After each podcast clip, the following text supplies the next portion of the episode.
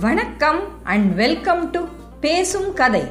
சுட்டி குழந்தைகளுக்கு குட்டி கதைகள். ரொம்ப காலத்துக்கு முன்னாடி பரீட்சித்னு ஒரு மகாராஜா இருந்தார். இந்த பரீட்சித் யாருன்னா மகாபாரதத்தில் வர அர்ஜுனனுடைய பேரன் ரொம்ப நல்ல ராஜா. அந்த ஊரில் நல்லபடியாக ஆட்சி பண்ணிட்டு வந்தார். மக்கள் எல்லாருக்கும் அவரை ரொம்ப பிடிக்கும். ஒரு நாள் மகாராஜா பரீட்சித் காட்டுக்கு போயிருந்தார். காட்டில் போனவரால் திருப்பி நாட்டுக்கு வர வழி தெரியல. தொலைஞ்சு போயிட்டார். ஒருவேளை கூகுள் மேப்ஸ் ஏதாவது இருந்திருந்தா தேடி வந்திருப்பாரோ என்னவோ. ஆனால் அப்போ அதெல்லாம் இல்லை. ரொம்ப தூரம் அலைஞ்சாரு. ஒரே பசி தாகம். அவருக்கு எங்கேயும் தண்ணியும் கிடைக்கல சாப்பிடவும் எதுவும் கிடைக்கல. அப்போது அங்கே ஒரு ஆசிரமத்தை பார்த்தார். சரி இந்த ஆசிரமத்தில் போய் ஏதாவது குடிக்க தண்ணி இருக்கான்னு கேட்போம் அப்படின்னு நினச்சார். இந்த ஆசிரமத்துக்குள்ளே போனார்.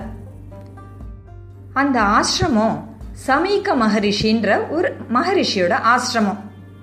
இவர் போன சமயம் அந்த ஆசிரமத்துக்குள்ள சமீக மகரிஷியோட சீடர்கள் யாரும் இல்லை. எல்லாரும் வெளியில் போயிருந்தாங்க. மகரிஷி சமாதி நிலையில தியானத்தில் இருந்தார். பரீட்சித் மகாராஜா உள்ள போய் அவருக்கு வணக்கம் சொல்லி நான் பரீட்சித் வந்திருக்கேன். நான் ரொம்ப தூரம் காட்டில் அலைஞ்சு திரிஞ்சு வந்திருக்கேன். எனக்கு ஒரே தாகமாக இருக்கு. தண்ணியாவது கிடைக்குமான்னு கேட்டார். ஆனால் தியானத்தில் இருந்த மகரிஷிக்கு எதுவுமே காதில் விழலை. அவர் கண்ணை கூட திறக்கலை. ரெண்டு மூணு தடவை பரீட்சித் மகாராஜா இப்படி கேட்டார். ஆனாலும் மகரிஷி அசையலை. கோவத்தில் பசி மயக்கத்தில் பயங்கர கோபம் வந்துருச்சு பரீட்சித் மகாராஜாவுக்கு. தன்னை மகரிஷி அவமானப்படுத்துகிறாருன்னு நினச்சிக்கிட்டாரு. உடனே மகரிஷியை தான் அவமானப்படுத்தணும்னு முடிவு பண்ணார். பக்கத்தில் இருந்த ஒரு செத்த பாம்பை எடுத்து மகரிஷியோட தோளில் மாலையாக போட்டார். அப்புறம் கோவத்தோட வெளியில் வந்துட்டார். எப்படியோ ஒரு வழியாக அலைஞ்சு திரிஞ்சு தம் மாளிகைக்கு திருப்பி வந்துட்டார். நல்லா சாப்பிட்டு ரெஸ்ட் எடுத்தார். அப்புறம்தான் அவருக்கு தான் எவ்வளோ பெரிய தப்பு பண்ணிட்டோன்னு புரிஞ்சுது. அடடா நாம் கண்டிப்பாக நாளைக்கு அந்த மகரிஷி கிட்ட போய் மன்னிப்பு கேட்கணும் அப்படின்னு நினச்சார். இதுக்கு நடுவில் சமீக மகரிஷியோட ஆசிரமத்துக்கு அவருடைய மகனான மகரிஷி ஸ்ருங்கி வந்தார். தன்னுடைய அப்பாவோட கழுத்தில் யாரோ செத்த பாம்பை போட்டிருக்காங்கன்னு பார்த்த உடனே ஸ்ருங்கிக்கு பயங்கர கோபம் உடனே அவர் ஒரு சாபம் கொடுத்தார். இந்த கேவலமான வேலையை எவன் செஞ்சானோ அவன் இன்னிலிருந்து ஏழு நாளைக்குள்ள தக்ஷகன்கிற பாம்பு கடிச்சு சாவான் அப்படின்னு சாபம் கொடுத்துட்டாரு. கொஞ்ச நேரம் கழிச்சு சமீக மகரிஷி தியானத்திலேருந்து வெளியில் வந்தார். நடந்த எல்லாத்தையும் தன்னுடைய ஞான திருஷ்டியால் தெரிஞ்சுக்கிட்டார். தன்னுடைய மகன் ஸ்ட்ரிங்கியை கூப்பிட்டார். மகாராஜா பரீட்சித்து ஏதோ பசினால் வந்த கோவத்தில் இந்த மாதிரி ஒரு தப்பான செயலை செஞ்சுட்டு போயிட்டார். ஆனால் நீயோ பெரிய தபஸ்வி பெரிய ஞானி. பரீட்சித் எவ்வளோ தர்மவானான ராஜான்னு நீ யோசிக்க கூட யோசிக்கலையா? ஒரே ஒரு நிமிஷத்தில் இந்த நாட்டு மக்கள் ஒரு நல்ல ராஜாவை இழந்துட்டாங்களே. கோவத்தில் செய்கிற எந்த வேலையும் சரியா இருக்காது.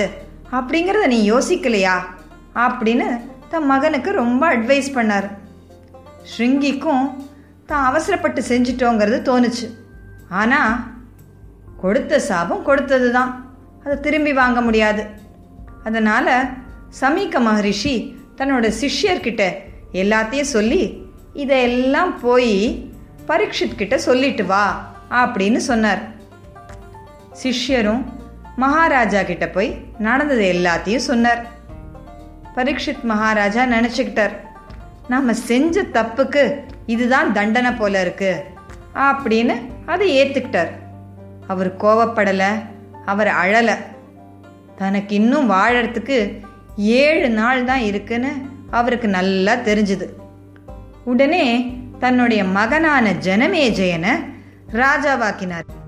அடுத்து ரிஷிகளோட ஆசிரமத்துக்கு போய் எனக்கு இன்னும் வாழறதுக்கு ஏழு நாள் தான் இருக்கு.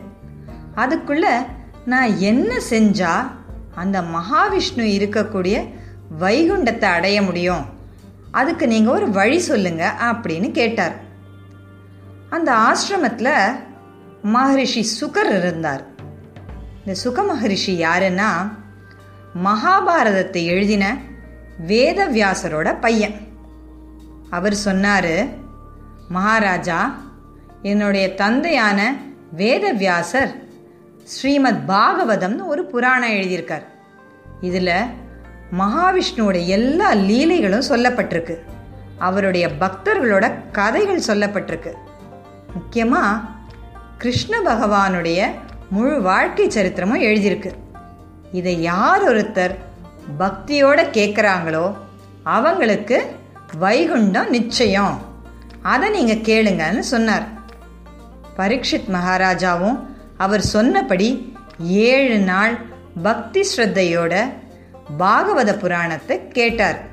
ஏழு நாள் கழித்து அவரை பாம்பு தீண்டி அவர் இறந்துட்டார். ஆனால் அவர் ஆசைப்பட்டபடியே அவருடைய ஆத்மா வைகுண்டத்துக்கு போய் சேர்ந்துருச்சு. ஒரே ஒரு நிமிஷம் கோவப்பட்டதுனால பரீட்சித் மகாராஜா தான் உயிரை இழக்க வேண்டிய நிலைமை ஏற்பட்டுடுச்சு. ஆனால் அவரே சாபம் கிடைச்சப்புறம் கோவப்படல வருத்தப்படலை. நிதானமாக யோசிச்சு அந்த நிலைமையில் என்ன செய்யணும்னு முடிவெடுத்தார். அவர் ஆசைப்பட்டபடியே வைகுண்ட பதவியை அடைஞ்சார். தேவையில்லாத கோபம் அழிவை தரும். நிதானம் நிம்மதியை தரும். இதுதான் இந்த கதை சொல்லும் நீதி. இந்த கதை உங்களுக்கு பிடிச்சிருந்தா லைக் பண்ணுங்க ஷேர் பண்ணுங்க கமெண்ட் பண்ணுங்க. இது போல நிறைய கதைகள் கேட்க பேசும் கதை யூடியூப் சேனலுக்கு சப்ஸ்கிரைப் பண்ணுங்க. நன்றி வணக்கம்.